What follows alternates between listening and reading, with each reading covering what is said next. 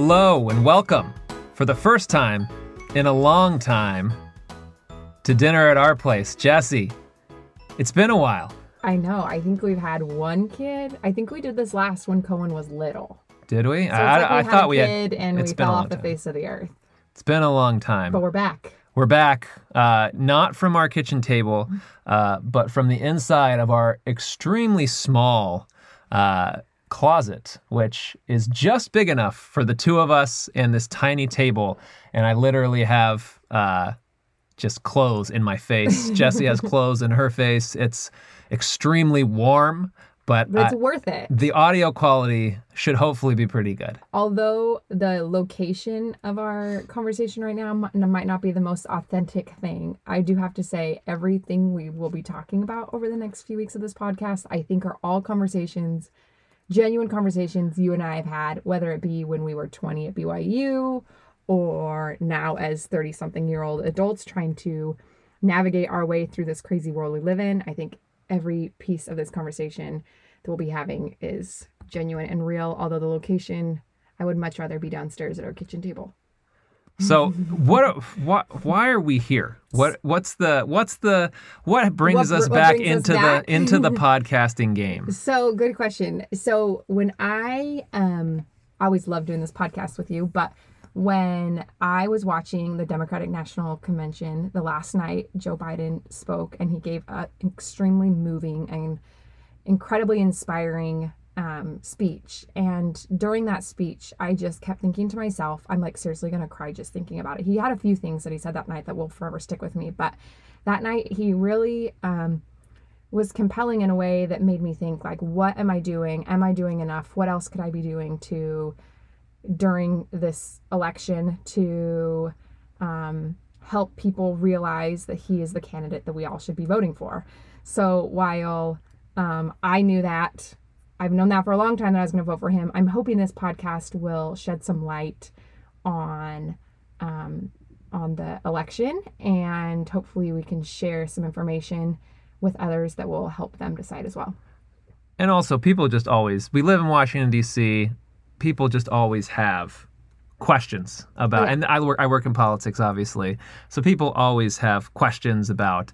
Uh, you know, just when when you work in politics and you tell people that you work in politics, they just want to talk about politics. Well, so so, I feel like most people would probably know, like, oh, Steve works in politics. And even even close family members probably think this, like, oh, Steve works in politics, but don't really have an idea of what that means or looks like for you. So maybe you should give our listeners, new and old, whoever they might be, a little bit of a background of your situation. Sure. So I was not always a political being. Uh, I grew up. Uh, I kind of lived a bunch of different places growing up. My family was not particularly political. We were not the type of family that talked about politics and current events around the dinner table.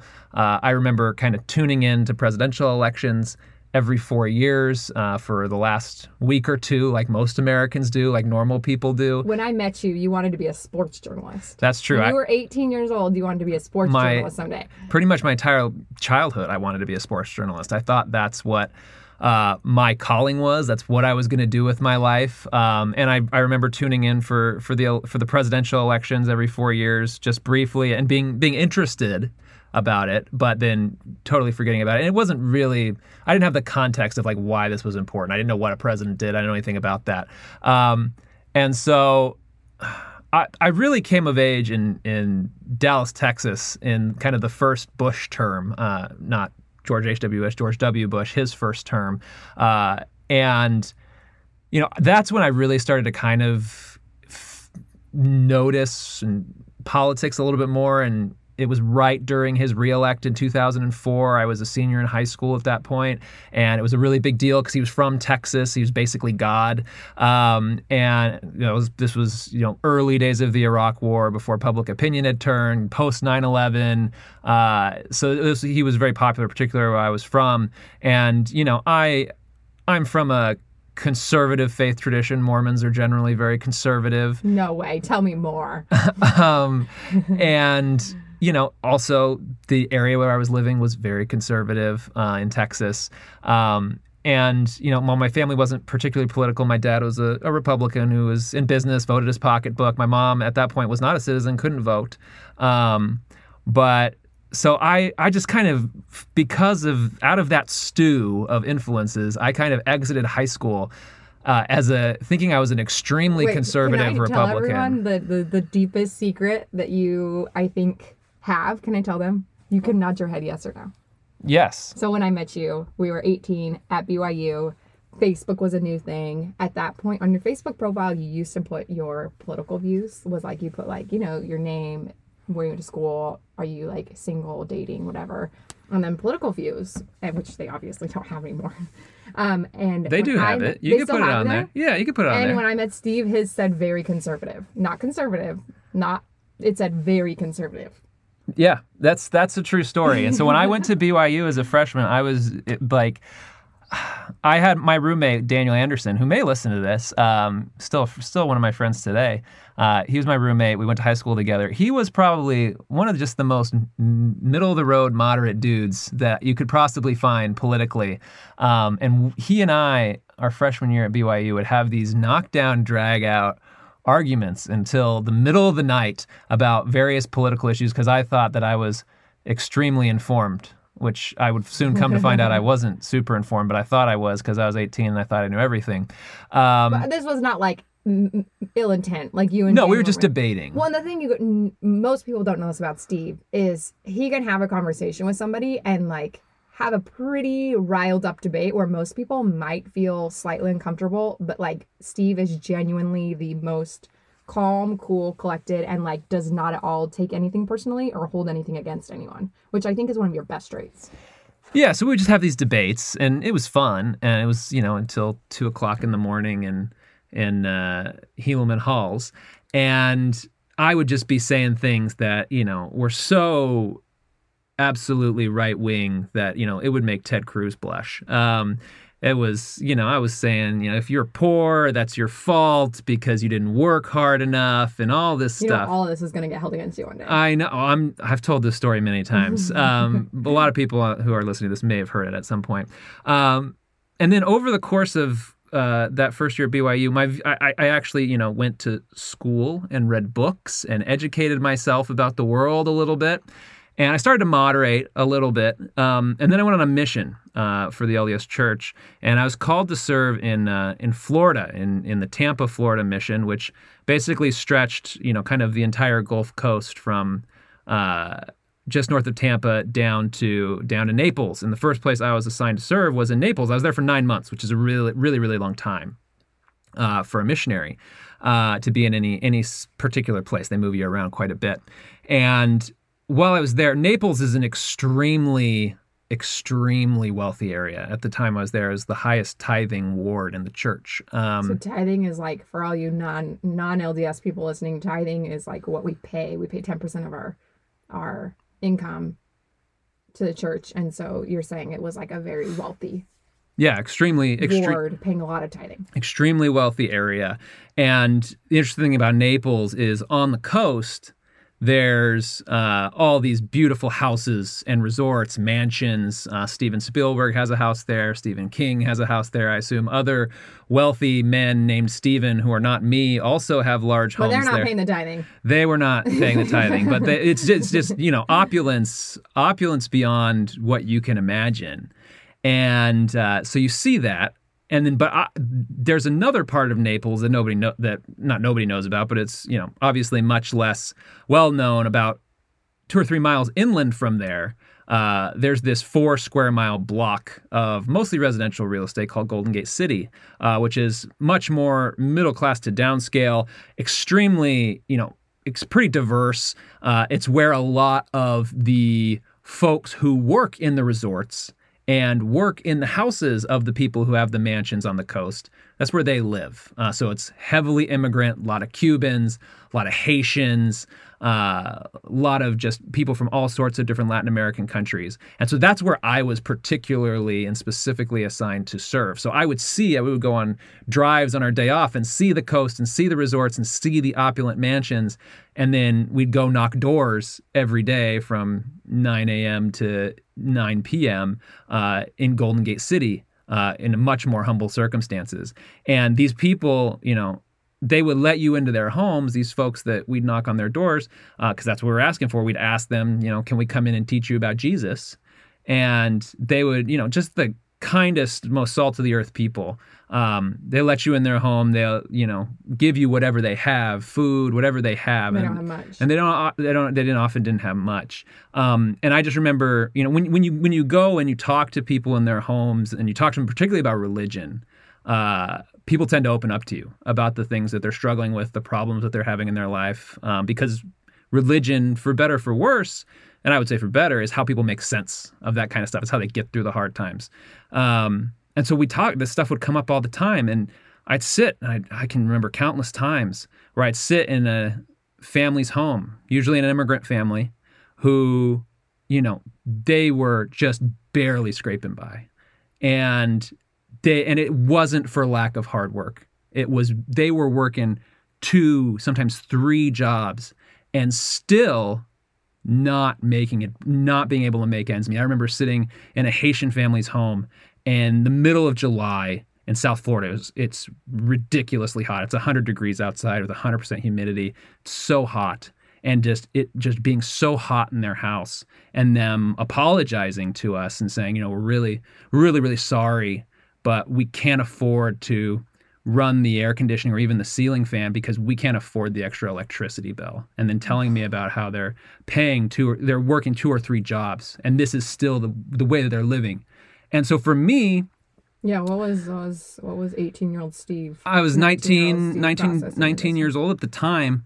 I'd grown up, you know, upper middle class, well off, um, pretty white bread suburban lifestyle. Um, I had I had you know friends who were of different backgrounds than me, but but not I hadn't seen poverty in America this up close before, not at this level, and so seeing this up close. And and a lot of people, sorry to interrupt, but a lot of people in our in our faith serve missions, but you go to other countries, and I think oftentimes people think, oh, I go to, I mean, I don't know, pick any country, but I and you uh, you kind of know it's going to be there, but was it was it was it shocking to see it in your own country? Like you know it's there, but like to really see it like this is the same America I grew up in.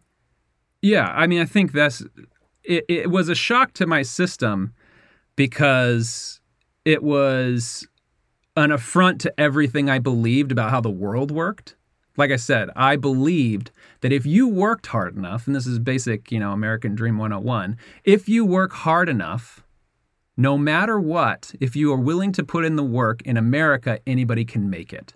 And the dark flip side of that is the assumption that if you're not making it, it's because you didn't work hard enough. You're not working hard enough yet. And here I was sitting in these people's homes, people who I knew were good people. They were some of the best people I'd ever met. And they were telling me how hard they were working, some of the hardest working people you'll ever meet, and yet they still couldn't make it. And so that was a direct confrontation to my worldview at the time, to how I understood how the world worked. And I just remember thinking to myself, this isn't how it's supposed to be. This isn't the promise that this country was found on. This wasn't what I was taught growing up about how America should work. This is the richest. Like they lied to you all those years. This is the richest country in the world, and we still have people struggling like this. The richest country in the history of the world at any point in time, and people are still struggling. And so I decided, you know, this was wrong, and there needed to be something that would be should be done about that. That people like this shouldn't have to live this way when they work this hard. And so I started reading. I had a lot of time as a missionary to read. I, you know, you work all day and then you go home at night. And I'm kind of a night owl, so I didn't go to bed at 10:30 like I was supposed to. And so I just get library books from the library and I'd read. And I read about politics. I tried to figure out how do we fix this. Um, That's cute. Little 19 year old Steve in his shirt and try, tie trying to fix. It's the dreamer that you've always been and will always be the yeah, optimist. What do we do I about I love it. It's cute. What do we do about this? It's a serious problem. I, I was personally, you know, moved by it. And, you know, what I found pretty quickly after, you know, starting to read about politics and government and poverty is, you know, that's a really big problem. And, you, you know, my con- my conservative principles would say, you know, the way to fix this problem is through people's personal charity. People should give more money to good causes. Churches, faith-based organizations have should should you know we should work through them. And what I found after reading about the world and how and just truly the scope of this problem is you can do as much personal giving as you want. It ain't going to make a drop in this bucket. And really the only organization on earth that potentially has the capacity to make a dent in this problem is the United States government, the federal government. It's so big, the size of and scale, uh, the scope of it is really the only thing that can make a make a difference. And so I kept reading, and I kept reading. This happened to coincide with uh, with the rise of a, a young senator from Illinois named Barack Obama. This is wait, I've heard of him. Yeah, you might have heard of him before. Wait, I think Steve's first eBay name or something was Obama for Prez with a four and then P R E Z. I think that's true. So this was all happening in like 2007. A very, very, very good time. Right. So this is like the beginning of the 2008 Democratic primary. Obama is just starting. Nobody really knows like who he is and, yet. I mean, I didn't think we were going to take this like long detour down the mission lane, and we'll get back on track to answer all of your very good questions. But I do remember you telling me while you were on your mission the only time you could watch the news was if you w- woke up and worked out first thing in the morning and it was on at the gym in your like apartment building. So you. I mean, like, that's probably the up. only time I could legally. Yeah, so you'd like news. wake up and like I remember you'd be like, yeah, I went to the gym like every you know, like in the morning so that you could watch the news and see what was going on in the in the campaign and with the election. Yes, and I had good friends in Florida who would keep me posted, and I, I probably bent the rules a little bit more than I should have in terms of uh, you know trying Media to consumption. media consumption, trying to stay stay up on the election. But I was really really inspired um, by Barack Obama, and I had seen just by chance his his convention speech in 2004.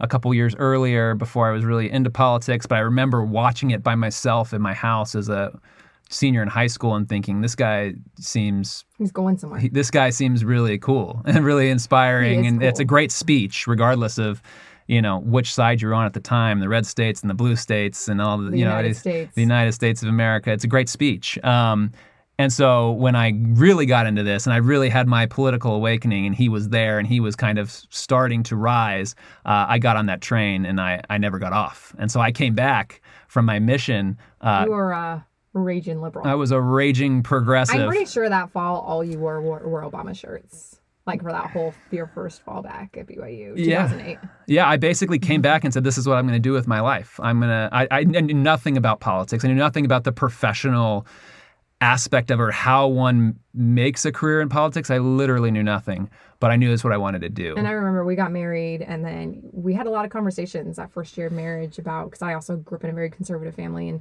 we had a lot of conversations that first year about politics and viewpoints on the world, and and they were really they were really great. And I remember when you told me one night you were like, "Hey, I want to move to Washington D.C." This was probably what 2010.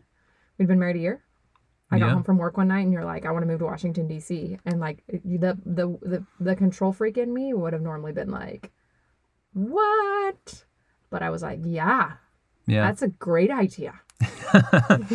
yeah. So I, I and you looked at me like I was crazy, and I was like, yeah, this is great. Like th- this feels great. Let's do it. one of the few one of those fork in the road moments you have But in let's life for let's sure. fast. So I mean, that was a great story, and I I never I almost started crying when you were telling me that because it is very moving.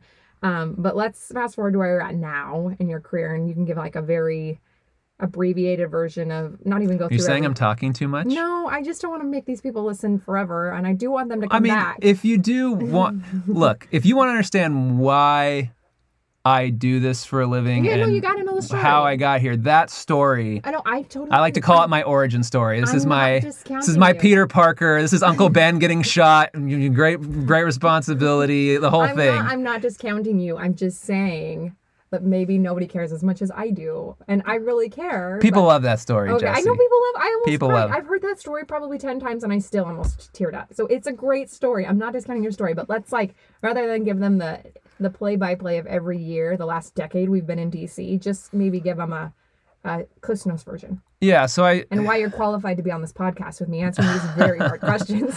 I uh, I started working in politics in Utah when I was in college. The nice thing about Utah is it's a uh, the nice thing about Utah is there's well, this is the bad thing and the good thing.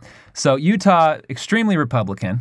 Um, extremely the Democratic Party there. There's just not much of a base in terms of you know you don't win a lot of elections. There's not a lot of elected Democrats in Utah, and so because of that, you know there's not really a, a lot of party operatives there who do do campaigns professionally because they don't, Democrats don't raise a lot of money because they don't win. It's like a, a un, Where are we still back in Provo or we moved Uh, to DC? an unvirtuous cycle. But I ended up, I just I just decided I was going to throw myself in. I started volunteering for campaigns because of there's just nobody around, and if you if you're the You're ni- like, you can spell your name? You're a Democrat? Yes, the nice thing about that problem is that if you are willing to show up, work hard, and have a modicum of intelligence, you can do basically anything that you want. And so I ended up being a, a communications director for a U.S. Senate race in Utah at 22, which is extremely abnormal. I didn't know at the time, but just extremely abnormal. Um, and then I we made the decision to come to DC. I came here. We had no jobs. We knew nobody. And in a town where relationships are everything, that can be a little bit of a problem. But just kind of through providence or the grace of God, there's a whole nother story for another time. Uh, I got a job at the at the Democratic Congressional Campaign Committee, which is the campaign arm for the House Democratic Caucus. So basically, we work to elect Democrats to the House of Representatives. And pause. That was the first time we I had health insurance since we got married. That's Thank true. you very much. That's true. Um, so I worked there in the 2012 cycle, which was a pretty good cycle for Democrats. President Obama got reelected. We picked up some house some house seats, um, which was great. We did great in the Northeast, which was my region. Um, and then I went to work for a uh, consulting firm, a communications consulting firm called Hattaway Communications, for basically the last seven years, uh, where we worked with clients in politics and government and nonprofits and philanthropy, all good progressives trying to make the world a better place uh, on all manner of communications issues and really.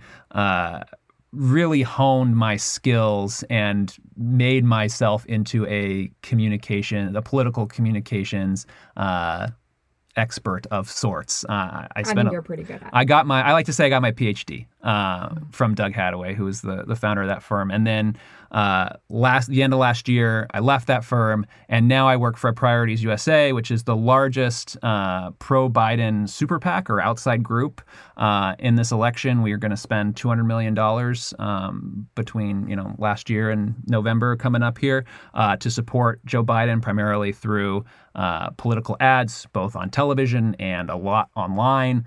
Um, and so I spend all day, every day, thinking about this election and thinking about how we can uh, elect Joe Biden as the next president uh, of the United States. So I'm at Priorities USA right now. I'm the director of Battleground State Communications there. Um, so I think about Michigan. election I think about all the time. Michigan and Pennsylvania and Wisconsin and Florida and Arizona and North Carolina all day, every day, and how we get those voters to to vote for Joe Biden. that is really great you do that mostly because i i think like most of the people probably listening we're all kind of terrified about this election. So it helps me to sleep well at night knowing that you care so much and you're doing all you can. Um, but i know a lot of people feel helpless. So there's a lot of ways people can get involved um, and help the campaign or this or that. But um, like i said earlier i think one thing that i felt like i could contribute um, to this election is us answering some questions. So I had friends on Instagram and um, Facebook. No, I think I did mostly Instagram. Um, submit questions that they had for you, Steve. They want to know what you think. They don't. They want to really- know what you think they too. don't really care what I think, but I might contribute my thoughts every once in a while. Um, but anyway, so what we're going to do is we're going to break this down into a few different episodes. This episode is going to be just basic politics questions, um, political science 101 with Steve. And then we're also going to do, if your question is not answered here, don't worry, we will be answering them all. But we're going to do another episode about um, politics and religion, which will be very, very fascinating. Um, we're going to have a whole episode about the 2020 election. And then we're going to do um, one more episode about current events and just kind of like a miscellaneous grab bag. So um, tonight we're going to dive right in with just the basic questions that I have honestly asked you over the years, and I don't think there's a there's a question that's too simple or too dumb. So I'm glad a lot of these got asked. Are these are these all anonymous? They're all anonymous, yeah, and I'm not going to reveal who asked them. That would be that would not, not be cool. I said it was going to be anonymous from the beginning, so I do want to hold true to my word. Fair enough. Um, so anyway, the first question was asked, and again, some of these might need longer answers. If some of them are shorter answers, I think that's fine as well. But um, the basic breakdown of Democratic and Republican viewpoints without going like three hours long. Yeah, so I was gonna say, how many episodes are we spending on this question? This is How long only can we sit in this closet for? yeah, this is only the history of the last Our 200 kids wake years. up at 7 a.m., so we got a long time. This is only a history of the last 200 years of this country. Um, so at its core, there's the party, the two major parties in this country um, have several things that they disagree on, but kind of the most foundational disagreement, which keeps playing itself out over and over and over again uh, over the course of you know decades, is one about what is the appropriate size and scope of government? What is the role of government? That is the fundamental question of the federal government in particular. That is the fundamental question of American politics. Now, Republicans, who tend to be conservative uh, in their ideological leanings, um, they believe that there should be a small federal government and that the, the federal government should not play a particularly active role uh, in the lives of its citizenry. That though that those a lot of those decisions uh, should be left to the individual states. Um, Or to businesses? Do they want more like Sure, they are they are more business friendly, but that the government should generally, uh, at least in terms of the economy and the actions of uh, the government in in those types of ways, it should the gov- the federal government should should be small, should stay out of people's lives, uh, and that you know as a result, you know, if you have a smaller federal government that does less things, uh, you're going to pay, they would say, less taxes. Um, and so they advocate for, for less taxes generally. They tend to skew, in my opinion, and again, you're not going to get a straight down the middle Oh, answer no, we're from not me. even pretending to do that. I'm not going to pretend that, but I would say they tend to skew. We're trying to be reasonably right. I'm trying to be reasonable in representing the op- the other side's views. Uh, they would tend to they tend to skew those tax breaks uh, and those lower taxes toward more toward those on the upper end of the income scale because there is a belief that if you give the the wealthy more money uh, and corporations more money that it will then trickle down to everybody else because those are the people that will create they will use that money to create jobs and those jobs will then employ people who have less money and then they will have more money and it will trickle down that's the the trickle down economics is a is a common term Um, I'm just gonna spoiler. Does that work? it does not work Is uh, there like proof behind that? There's a lot of proof about the last 30 40 years of But then why do they keep doing fiscal policy? They think it's gonna change. it's an ideological commitment. They hmm. believe, and I have many Republican friends, obviously, but the, and they believe that the be- and they believe this honestly. I'm not saying that Yeah, they're. no, no, no, no. I think they're wrong, but they believe that But there's a difference between thinking the government and thinking somebody's not that the good person. You country will the country will run better if the federal government is smaller So- and does less. And you know, if you're going to So more states, more states have more power. That states have more to more the power. The power's just not going to sit out on the table. States have more power. power. So states take the power. Yes. Now, on my side of the aisle, we believe, at least on this question of the role of government, we believe in a more active federal government. We believe that the problems that face this country are big, and so we need to bring all the ammo that we have to the table to try and solve them. And nothing has the ability to uh, bring that ammo to the table like the federal government, like all of the states acting in concert through an actor like the federal government um, to address issues that face people's lives. Um, and we believe that you have to pay for those things too. Um, we are not, you know, you hear a lot about tax and spend liberals. We're fairly fiscally responsible. We do spend. We will. We would like to spend more on issues like healthcare, for example Education. education, things like that. Roads. Um, but we also, at least historically in the last several years, have been pretty good at paying for those programs. Now, the way that we would like to pay for them is probably different than our Republican friends. Like we we would like to tax particularly wealthy people um, in order to raise revenues for paying for those programs. The federal government is just like any other checkbook. It, if you're going to spend money on things, you need to bring more money in, just like your family. So both parties agree with that. If you're going to spend, you should bring it in. But the Republic, Republicans just don't want to spend, and then they want to. Uh, they like to spend on certain things. Republicans will spend on defense. For example, they're believers in strong national defense. They spend a lot of money on the military, a lot of money on the Defense Department. There's that is the biggest expenditure of the federal government, one of the biggest expenditures by far, um, and they're general? fine. They're they're fine with spending on that. Um, the problem is a lot of times they, they want to spend that they they still spend a lot of money uh, despite not really liking it, but then they also want to give tax cuts because they don't like taxes. That's like if I was going to boil down my Republican friends, like top thing that they care about, it's less taxes. But, but can we just like I this was this is kind of a tiny detour, but I think what really blew my mind is when we were young and had a conversation about taxes and about how taxes are progressive based on like the more you make, the more you should be taxed is what is what Democrats believe. So like for example, Joe Biden says if you make under under four hundred thousand dollars, you will not be you will not see a tax increase. Correct.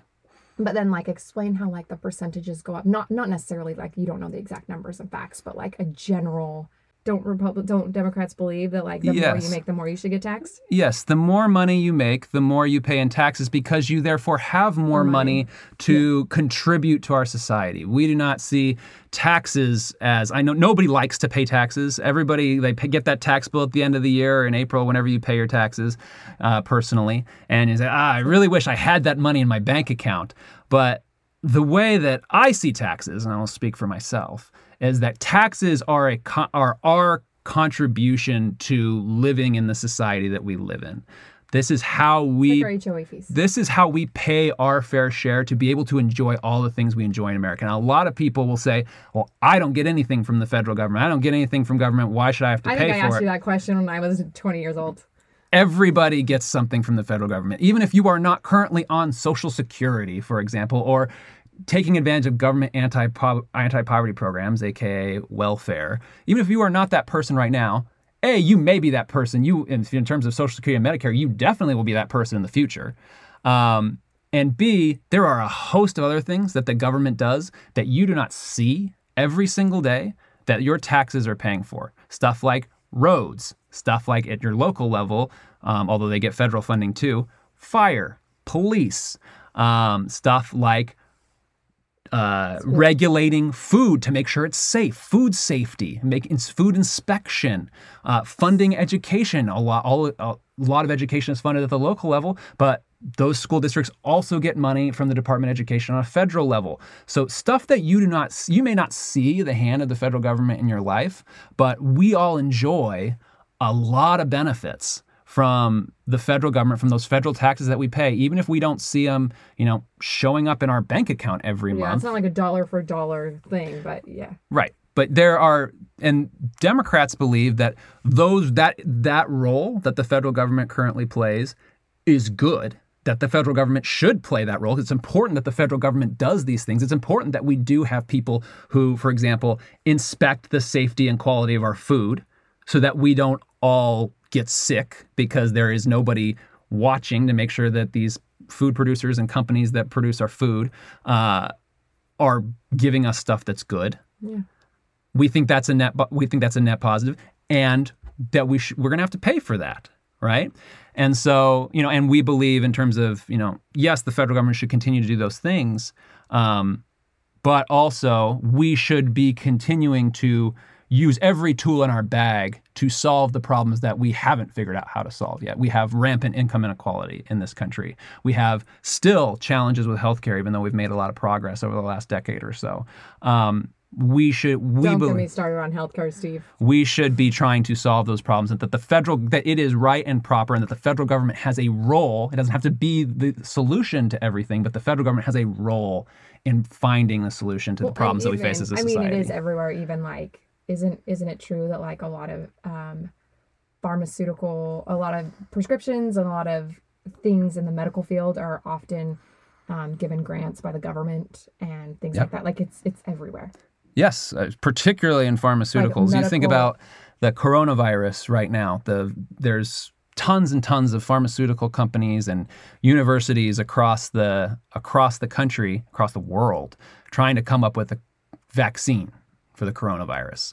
Um, they are not simply doing that because of out of the goodness of their heart or because you know they believe a lot of that research is being underwritten by grants from the federal government. And they also know that if and when they do find the vaccine they know that the US federal government will buy millions upon millions upon millions of doses of that vaccine. And they have a they have a built-in buyer for that for that product. And so they are fronting they are fronting some research and development and trying to put their people and their resources behind this because they know that a they're getting partially funded by the federal government which was which is making it easier for them to do that. And then on the back end if they are successful there is a buyer there's a huge market where mm-hmm. they can where they can distribute their product So, the, so that's a very specific Yeah, yeah, but it is example. everywhere. You know, the, the the money from the government, it really is everywhere. Um, so I guess is there any other besides taxes and kind of ideas of spending? Any other basic ideas that break down the difference between Democrats and Well, Republicans? it's also there's the so there's the role of government in kind of economic terms, which we talked about. There's also in terms of personal liberties and what should the government be able to tell you about how you live your personal life. This is where the two parties kind of believe the opposite Yeah, of what they believe in terms of you know their economics is republicans would say that the government should have a stronger and there are some libertarian republicans which believe slightly different but the mainstream of republican thought for the last 10 or 15 years has been that the government has more of a role to play in terms of telling people how they should live their lives in terms of okay and what's and what's okay. okay and what's not okay in terms of stuff like same-sex marriage uh, stuff like abortion um, particularly on social issues like that in terms of you know flag burning stuff like that if you want to go back to the 70s you know how you, how you can express yourself what's okay um, particularly when it comes to criticizing the country um, so and then democrats tend to take the opposite view. We tend to take a more expansive uh, view of democrat of the government should be hands off on how you live your life uh, in your bedroom uh, within your home uh, with your doctor in terms of how you get your health care, particularly in the in the case of women. Um, and so, you know, That's that's, interesting. th- they are there's a difference there. They kind of flip when you get when you step out of the economic arena and into the social arena.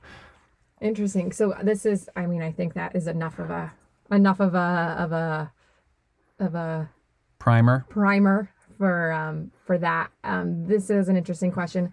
I've heard a few times that the Democratic views of today are not the same as they were back in the day, like pre 1970s. So if you were a Democrat during FDR, you'd be a Republican today. Is that true? And I've heard something like this too. So the the parties have morphed over decades and decades and decades in terms of their ideological views and their policy views. You know, Democrats and Republicans weren't with us at the beginning of the country. We actually had no political parties at the beginning of the country, and then we've kind of had different parties over the course of the last 200 whatever years. Um, but for the last, you know, at least century or so, um, it's since you know since the 1860s, so more than a century, um, we've had the Democratic Repar- the Democratic Party and the Republican Party, and for a long, long time, the Democratic Party was the party of small government, of states' rights, uh, primarily concentrated with their power in the southern states. Um, and the Republican Party was the northern party, which believed in a stronger central government, a stronger federal government, uh, less states' rights. Uh, and the primary, uh, the primary point of contention for a long time was slavery, um, the country's original sin, um, with Southern Democrats uh, advocating for, you know, obviously their states being able to continue to own slaves, Northern Republicans largely being arguing against that.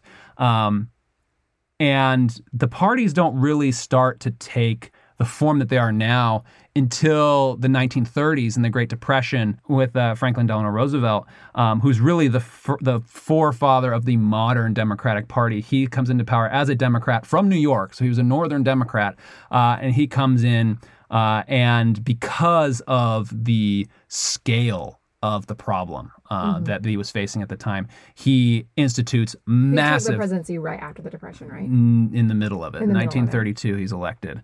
Um, and so, because of just the massive scale of the problem that he's facing, he uses the federal government to basically, he drastically expands the federal government to try and just solve, just put any type of water he can on this burning inferno of a for- economic forest fire. Um, and so he drastically expands uh, the the face of the federal government, and that is really a big inflection point in turning. Uh, in it kind of flips the politics of the country on the head, where Democrats who were previously small government party become the big government party, and Republicans in their opposition to Roosevelt become a smaller government party. Interesting. And then there's another inflection point a couple years later, a couple decades later, in the 60s over civil rights, because again, the Democrats up until that point had largely been a Southern party. With Roosevelt, it starts to kind of shift to a more Northern power base, but this, there's still a lot of conservative Southern Democrats uh, in the party until the 60s. And uh, Lyndon B. Johnson signs the Civil Rights Act in 1965, um, and 1964 Voting Rights Act in 1965, and How dare you not know those He- years, Steve? he loses. Basically, the Democrats, when Lyndon Johnson signs those bills, he said we we just lost the South for a generation, and that's been more than a generation.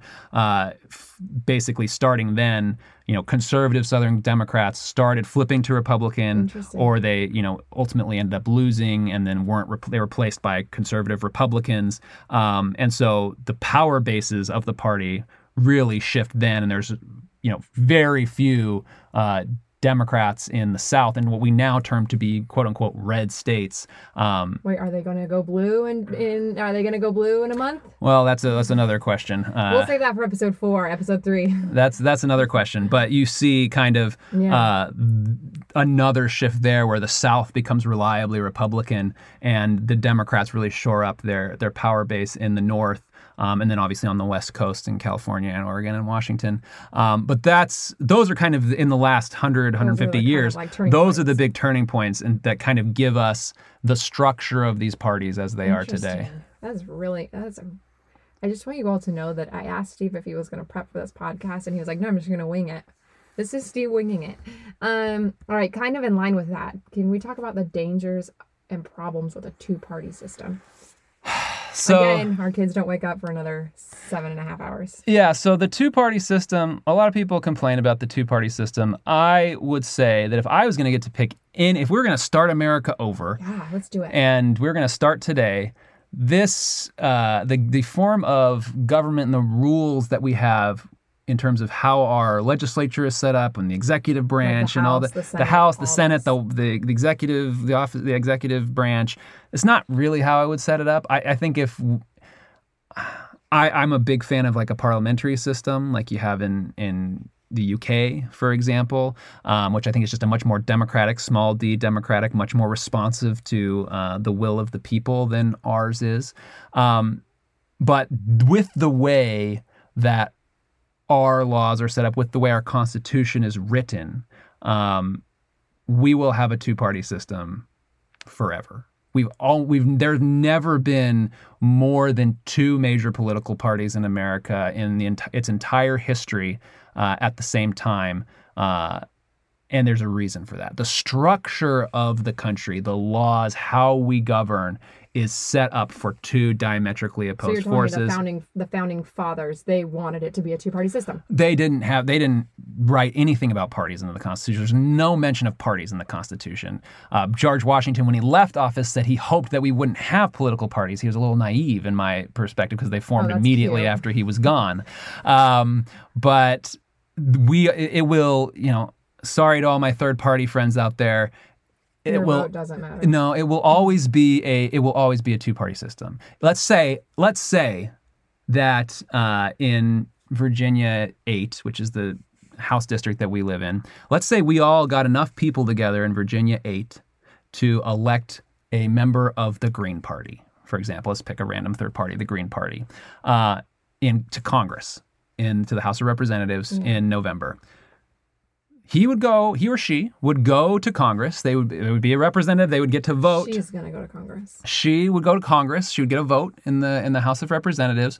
But the way that Congress is set up is based on membership within your parties because whoever has the majority has the power. They control what goes to the floor. They control what gets voted on. They control they control who Whoever sits has on the power, as in like whoever has the most seats. the most seats in the Congress at that point. So right now, it's Nancy Pelosi. The Democrats have the most seats in the House of Representatives. Nancy Pelosi is the Speaker of the House.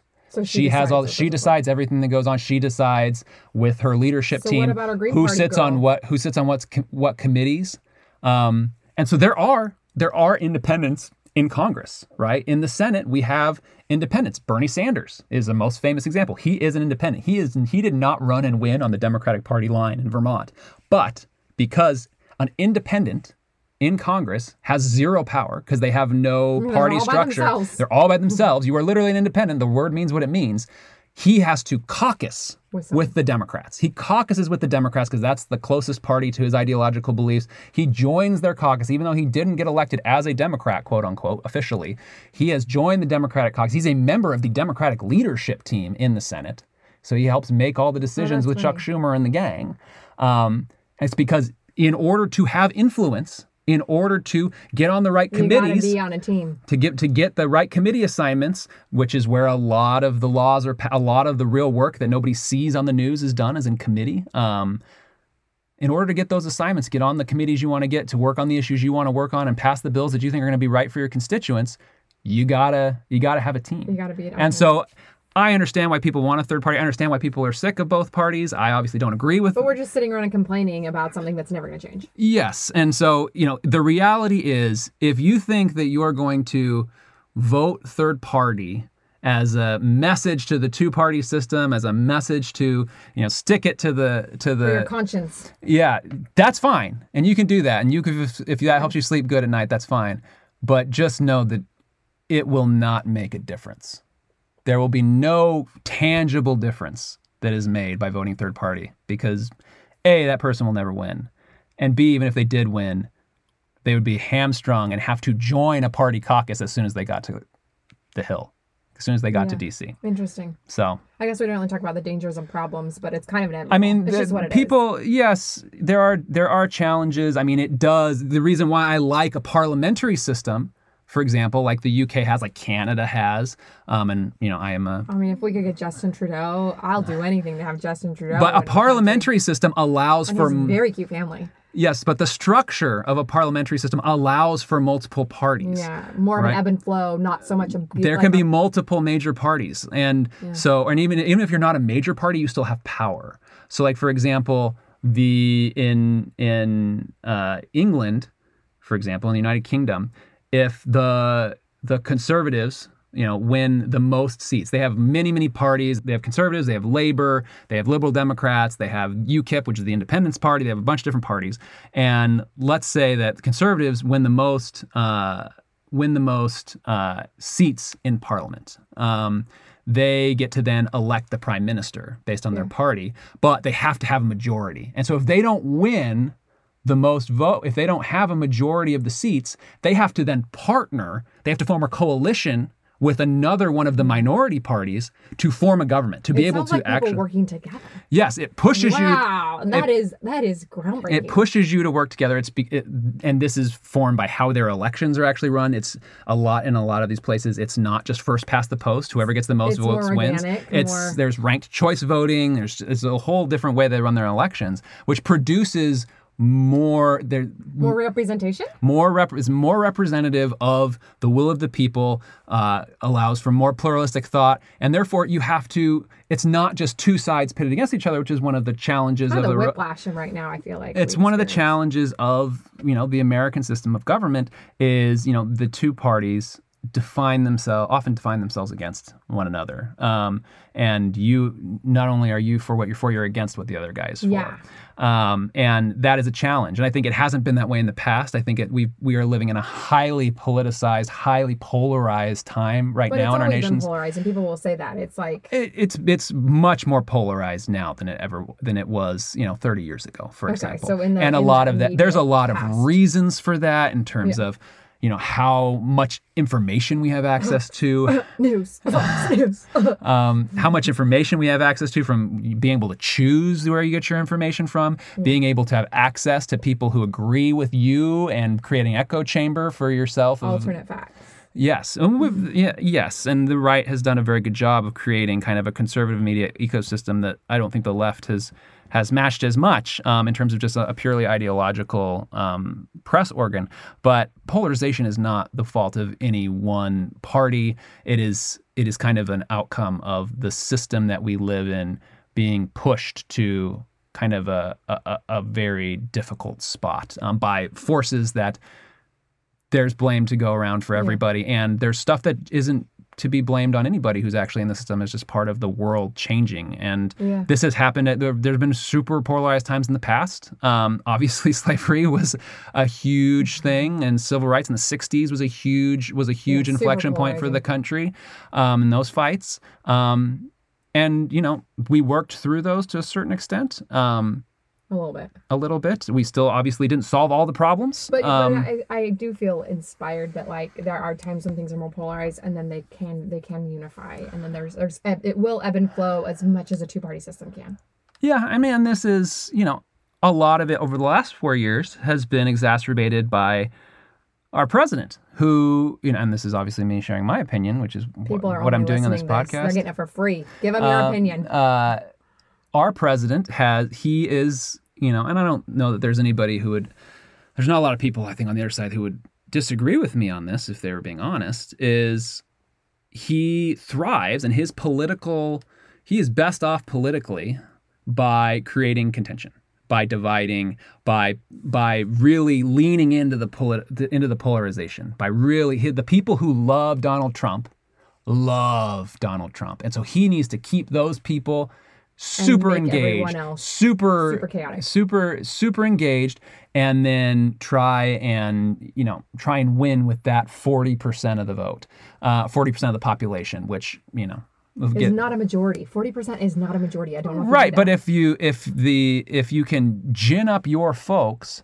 enough that they're so excited that they're definitely going to vote and the other guys who may have a majority of the population who agree with them but you know if we don't succeed being one of those other guys myself if we don't succeed in getting that 60% of the population unifying them motivating them getting them to the polls to vote if you have 40% that really really love you and are going to walk through fire for you they would. and they would they love they love him uh, you could you can eke out a win which is what we saw in 2016 donald trump won by 75 80000 votes spread across only three states Which is bizarre. it was a very small margin, but he his base was active enough, and there was enough drop off from Obama to Clinton. Let's just process that. Seventy thousand people. Eh, Eighty It never gets old. It's four years. uh, Four years later, and every time you tell me that, it's like the first time. 70,000, 80,000 people across three states decided the election, Yep. And a lot of those voted for a third party. A lot of folks did vote for third parties. If the if Like people, they voted. It wasn't like oh, if we had had like people voted.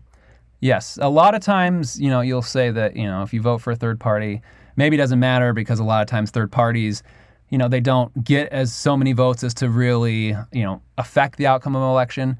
2016 was the exception to that rule in that there was a lot of people that voted for for a third party because, you know, probably a lot of them didn't really like either candidate, they didn't like either of their options and said I'm just going to vote third party. And when that happens in a large enough numbers, Yes. it does affect the election. If even a portion of those folks, a small, small, small, small, small portion in Michigan, Wisconsin, and Pennsylvania vote for Hillary Clinton rather than for the third party candidate, for Jill Stein or Kids whatever, wouldn't be in cages. uh, then Donald Trump would would not have won. Donald Trump would not have won. I don't know how we got from the dangers and problems of two party system into in 2016. Hmm. It's all related. 2016, it always comes back to 2016.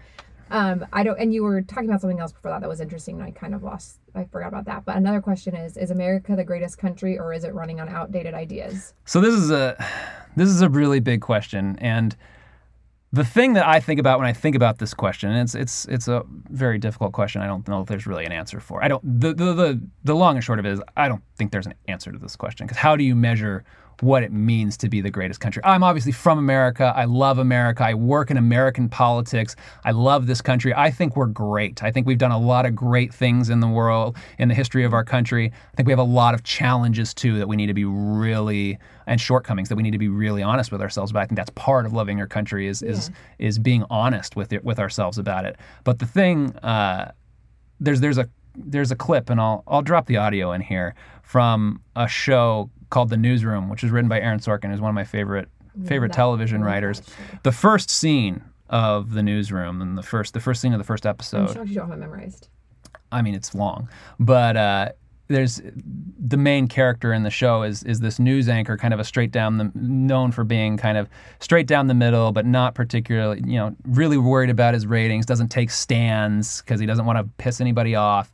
Uh, he's his name is uh, is Will McAvoy. Is he played by Jeff Daniels? He's played by Jeff Daniels. Is Jeff Daniels in Dumb and Dumber? Yes, he is. Wow, he really came full circle. The man has some range. Um, yeah, he does. So anyway, the but that's the, not the guy that was Uncle Joey in Full House, right? Because he kind of looks like no, him. that's Dave Coulier. That's a whole other thing. Dave Coulier kind of looks like uh, Uncle Jesse it. could look like okay.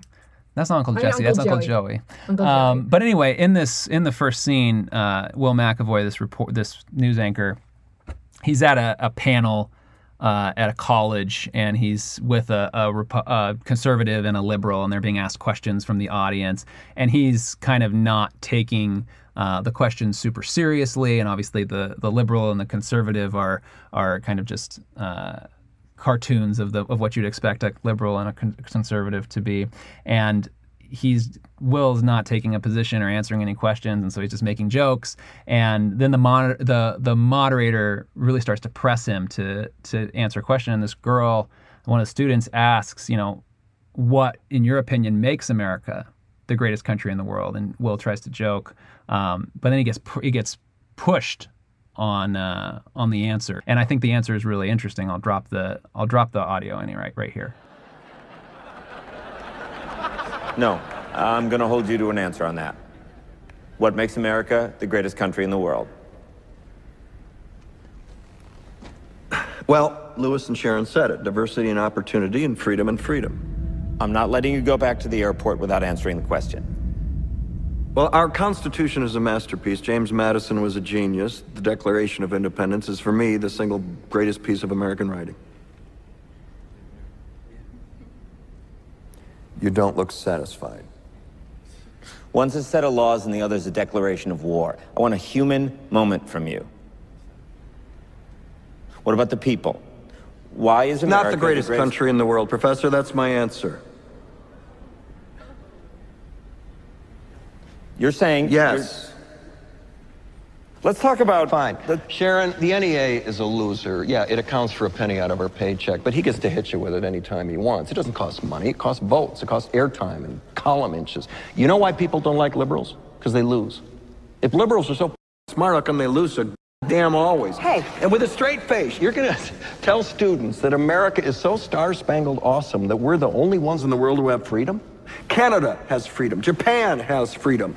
The UK, France, Italy, Germany, Spain, Australia, Belgium has freedom. So 207 sovereign states in the world, like 180 of them have freedom. All right. And yet you, uh, sorority girl, just in case you accidentally wander into a voting booth one day, there's some things you should know. And one of them is there is absolutely no evidence to support the statement that we're the greatest country in the world. We're seventh in literacy, 27th in math, 22nd in science, 49th in life expectancy, 178th in infant mortality, third in median household income, number four in labor force, and number four in exports. We lead the world in only three categories number of incarcerated citizens per capita, number of adults who believe angels are real, and defense spending, where we spend more than the next 26 countries combined, 25 of whom are allies. Now, none of this is the fault of a 20 year old college student, but you nonetheless are, without a doubt, a member of the worst period, generation, period, ever period. So when you ask what makes us the greatest country in the world, I don't know what the f- you're talking about.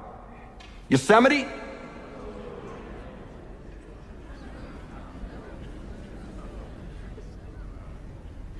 Sure used to be. We stood up for what was right. We fought for moral reasons. We passed laws, struck down laws for moral reasons. We waged wars on poverty, not poor people. We sacrificed, we cared about our neighbors, we put our money where our mouths were, and we never beat our chest. We built great big things, made ungodly technological advances, explored the universe, cured diseases, and we cultivated the world's greatest artists and the world's greatest economy. We reached for the stars, acted like men. We aspired to intelligence. We didn't belittle it, it didn't make us feel inferior. We didn't identify ourselves by who we voted for in the last election, and we didn't, we didn't scare so easy.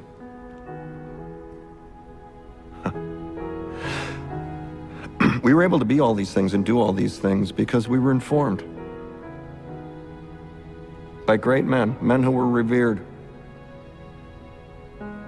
First step in solving any problem is recognizing there is one. America is not the greatest country in the world anymore.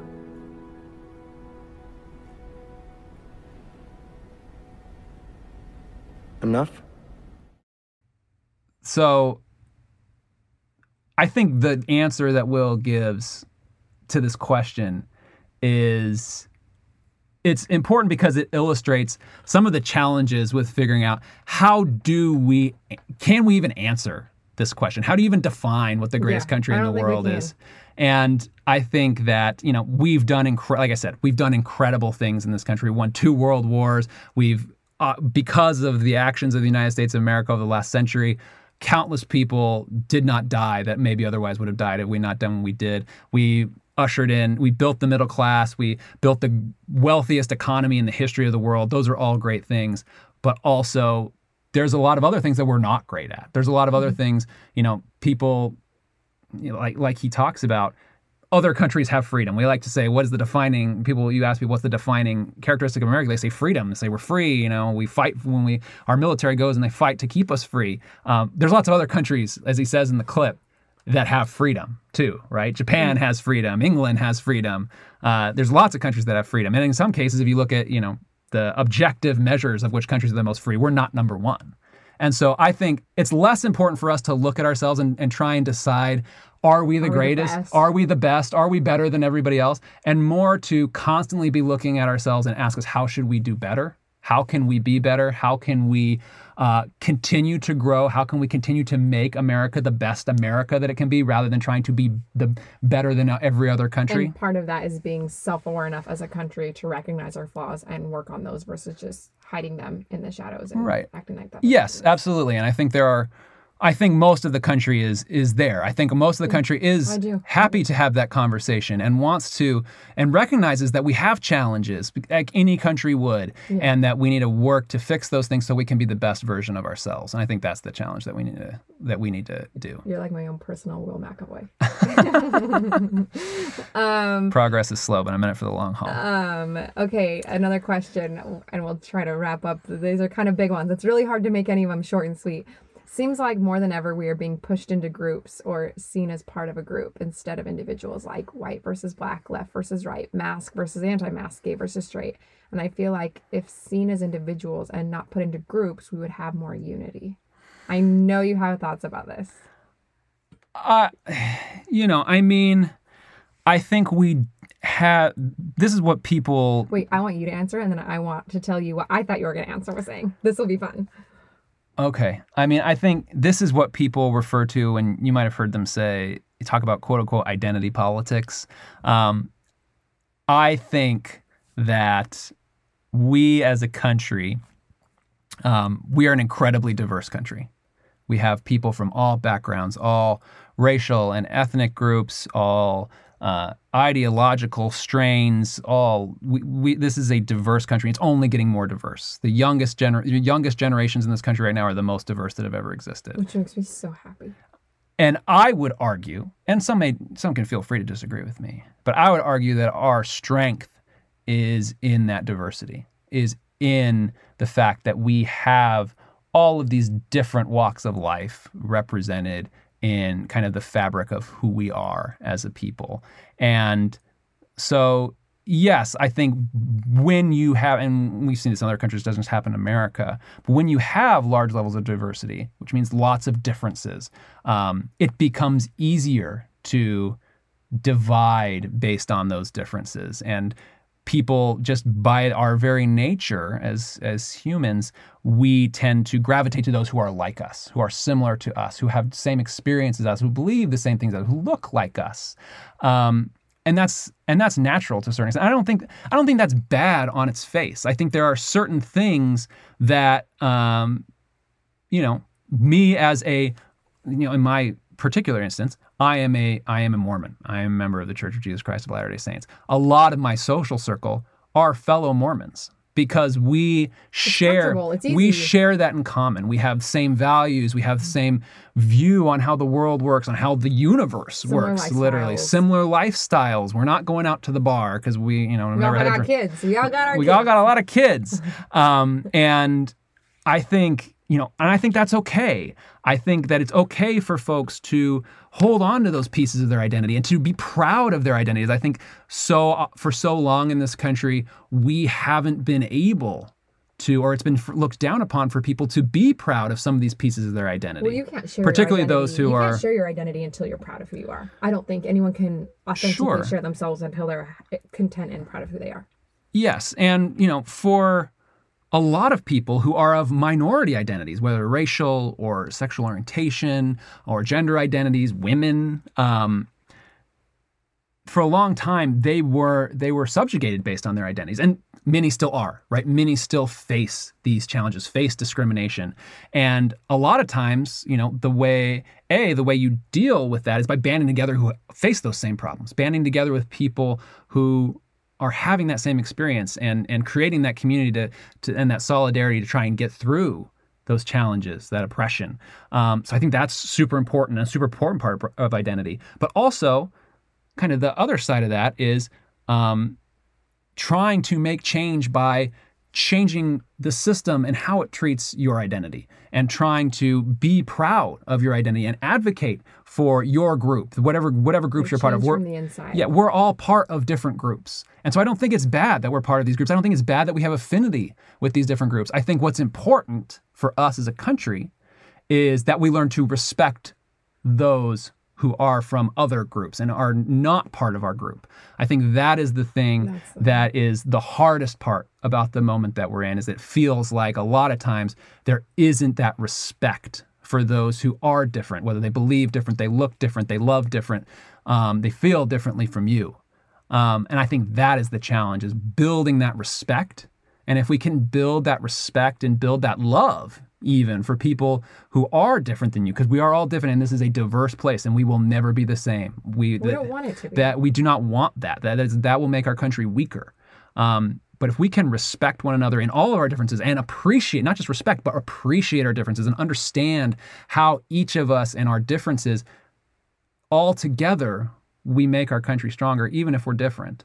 Um, I think that's how you get to unity. I think it's understanding, understanding that diversity, understanding that difference, and learning to accept, respect, and appreciate it.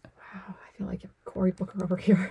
Cory Booker is a good guy to listen to on this stuff, for sure. um, uh, I, that is a really good answer. I thought you were going to take more of the approach. Like, I feel like if a spiel from, like, I don't know, at some point in your Hattaway days of like talking about brands and how everybody wants to feel like they're part of a brand. Yeah. And like, you're like a Levi's example or like a Nike example. I don't Oh know. yeah, that's a whole nother thing. I thought that's how you're going to answer this question. that's a whole nother thing. But that that is that goes to the idea of Everybody feeling wants to be part of a group. they want to be. We as human beings are so social to human try beings. to be like, oh, let's not put people in groups because we are part of groups. would make it more unity. It is Like, it's human. human. It's human kinda touched on it. nature. It is hardwired into us to be with people where we feel safe, where we feel community, where we feel seen, that we feel, and a lot of times that goes to, that leads us to groups that are similar to us in some way, that we form affinity with them. And so that's what I was saying about that. But it Yeah. is it is hardwired into us as humans. We will never get rid of that. yeah, that's it. It's not a recent not a recent yeah, invention. this is yeah, yeah, yeah. this is thousands of years of hard coding. Um, I guess I guess these last two kind of questions are kind of the same, and I'll group them together just for the sake of time, and you can answer of them what you want. What are your personal views, and what do you think the government should do, and what would you change about our government? I mean, I kind of answered this, I think, Yeah. already at the beginning when we Yeah. talked about what do Democrats believe? And obviously, I'm a I'm a professional Democrat, so I uh, I, I believe what my party uh, believes. I, I obviously chose to dedicate like, my life to this. No, no, no, but yeah, you're a professional Democrat. That's actually funny when you say it like that. I'm like, of course, like the party as a whole, but like, and I know you say this is actually on the smart question. I know you say you're not a one party, you're not a one issue person, and that's why you like campaigns because you just like to win and you don't really have an issue. But like, of I don't know, is there like one thing within the umbrella of the Democratic Party that like really, like that you really believe in? I believe in all of it. I mean, there's a reason why I dedicated my life to this is because I believe that if we elect more Democrats and we put Democrats in charge of the uh, of, of our government at all levels, that we will produce better results and a better country for more people, um, and pr- produce a country that works for everybody. Because right now, I don't believe that it does. I told you my story. Um, that being said, you say I'm not a one issue guy. There are people that get into politics because they believe Yeah. really strongly on one issue. For example, in the Democratic Party, there are people who get into politics because uh, they believe really strongly that we need to protect a woman's right to choose. And on the other side of the aisle, there are people who get into politics, they believe just as strongly that we need to not do that and we need to ban abortion and that we should illegalize it. And those people, and they, they're content to spend their entire lives on those issues. And I, I am grateful for those people who believe so strongly in one thing and are so passionate about that issue that they're going to dedicate their entire lives to it. I believe in all the issues. I don't have one issue that I think is like the most important to me that I could wake up every morning and spend my entire life on. I'm glad that there are people like that because they are the most important people. Um, but I, like you said, I believe in all of them. I believe we need to put Democrats in power so they can win on. We can win on all these issues All the winning. we can we can we can move and make progress on all of these issues and so that's why i've kind of found my place in campaigns at least through this part in my career is that it allows me to do that. I feel like i am making progress on all the issues i care about by putting people in power in in in congress and in the white house who will move the ball forward on those issues that I think are important. And I am I'm not the person who's going to sit there and write the piece of legislation on how we give health care to more Americans and make it make it less expensive. That's not me. I'm not smart enough to do that. But I am smart enough to figure out how to get that person elected to office so they can write that bill. and you know in the in the instance of like if you were going to give me what would be the one thing that you would change about our government? There's a lot of things that I would love to change about a lot of things. I think the biggest challenge facing our country, facing, and it's, I think this is a huge driver of the pol- the polarization that we have. It's a huge driver of what turns people off about elections. Um, I would get rid of, I would reduce the role of money in politics, particularly in Oh, not campaigns, which is an interesting answer for somebody who works, Works for a super. PAC. um, but I think everybody, everybody who I work with Would agree. would agree that our goal would be that we put ourselves out of business, that we put Democrats in office who can reform our campaign finance system, remove the influence of big money and large contributions from our political system, the way it used to be. This is a recent, this is a very, like Obama on, right? this is not Obama, it wasn't his doing, but Well, no, no, I'm saying, but it was like it was like 2010. It wasn't in 2000. Yeah, yeah. yes, the Citizens United ruling by the Supreme Court let a flood of money into into our campaigns, into our political system, um, by basically saying that that money is speech. That spending money on politics is the same as having free speech under the First Amendment, which I disagree with uh, that inter- That's interpretation bizarre. They really ruled that. that's that's why we have what we have, the system that we have right now. And so, if you have gotten sick of seeing nothing but political advertisements on your, Pick which a number, get in line. which means you probably uh, a Those very expensive mailers. Why do they do them? They don't actually. I don't think they help. yes, but if you live in a swing state and during an election year and you get sick of having nothing but wall to wall television advertisements every time you turn on the TV during commercials. Uh, that is because we have more money in politics than we've ever had before. And part of that, I think, is a good thing. You see somebody like, you know, Joe Biden, for example, raised $365 million In one month. in the month of August, just just recently. A huge portion of that, a, ma- a majority, the vast majority of that, came from small dollar donations from just normal everyday Yard people signs. giving money through the internet. And this is part of the times that we live in. And you can give money through the internet. And it's super easy, and everyone can spend 25 bucks on a yard sign and or you know give your $5 every month that you want to give to support the candidate you believe in. I think that's great. I have a problem with huge checks, Well, corporate checks. Or, corporate money, money from the super wealthy, um, people essentially trying to buy elections. And so I think if I was going to change, wave a magic wand and change anything, I Would that. change that because I think if you, and this is not just in campaigns, this is in lobbying, this is in companies spending millions and millions and millions of dollars to get lobbyists to get access to, um, you know, to get oh, access that and was all influence. part of the same citizens. No, that was that's a Oh. different thing. Oh, okay. That's a different thing. But all of this, just just the corrosive, what I believe is corrosive money- influence money of money in in politics. Um, you know, campaign donations. uh, Just I just wish it was all more tightly regulated, which it used to be, particularly on the campaign side. Um, and I think that would go a long way to changing. Not it won't fix everything, but it will. Ch- it would change a lot of how the game is played, which I, was think would gonna get you better results. I was going to say, in this digital age, we've never had money out of politics. So it would be a fascinating, like, social experiment if, for some reason, Citizens United does get overturned, and they do, which could happen under Joe Biden, right? Like, that's potentially.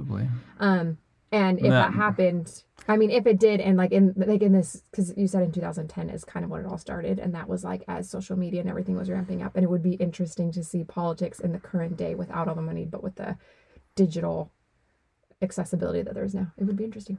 It it would, and I think that you know, uh, More it will be yes, and it's going to be, it would be a battle to change it. Uh, you know, I don't.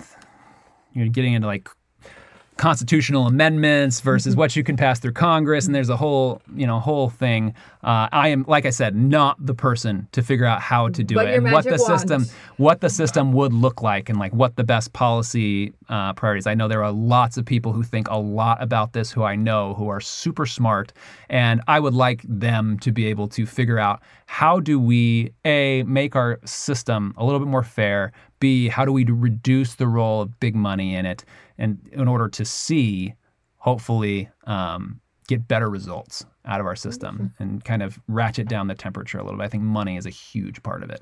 Um, and so if I was going to change one thing about the government with my magic wand, that's what it would That's be. not what I was expecting. I don't know what I was expecting, but that was that was a curveball. Anyway, I'll keep you on your toes, dear. Well, that was a long but productive and very insightful um, first episode of Dinner at Our Place. The restart. The restart, the reboot. Wasn't that like uh the name of like The Hills when they rebooted it? The I reboot. don't know. Um, Dinner at our place reloaded. reloaded. We will hopefully be back. I'm making Steve commit to this right now. We'll hopefully be back once a week between now and I think mid October. We'll be back with one episode a week to hopefully persuade you to vote for Joe Biden if we have not already. Or just give you a good time. All right. Thanks, everybody. Have a good one. See ya.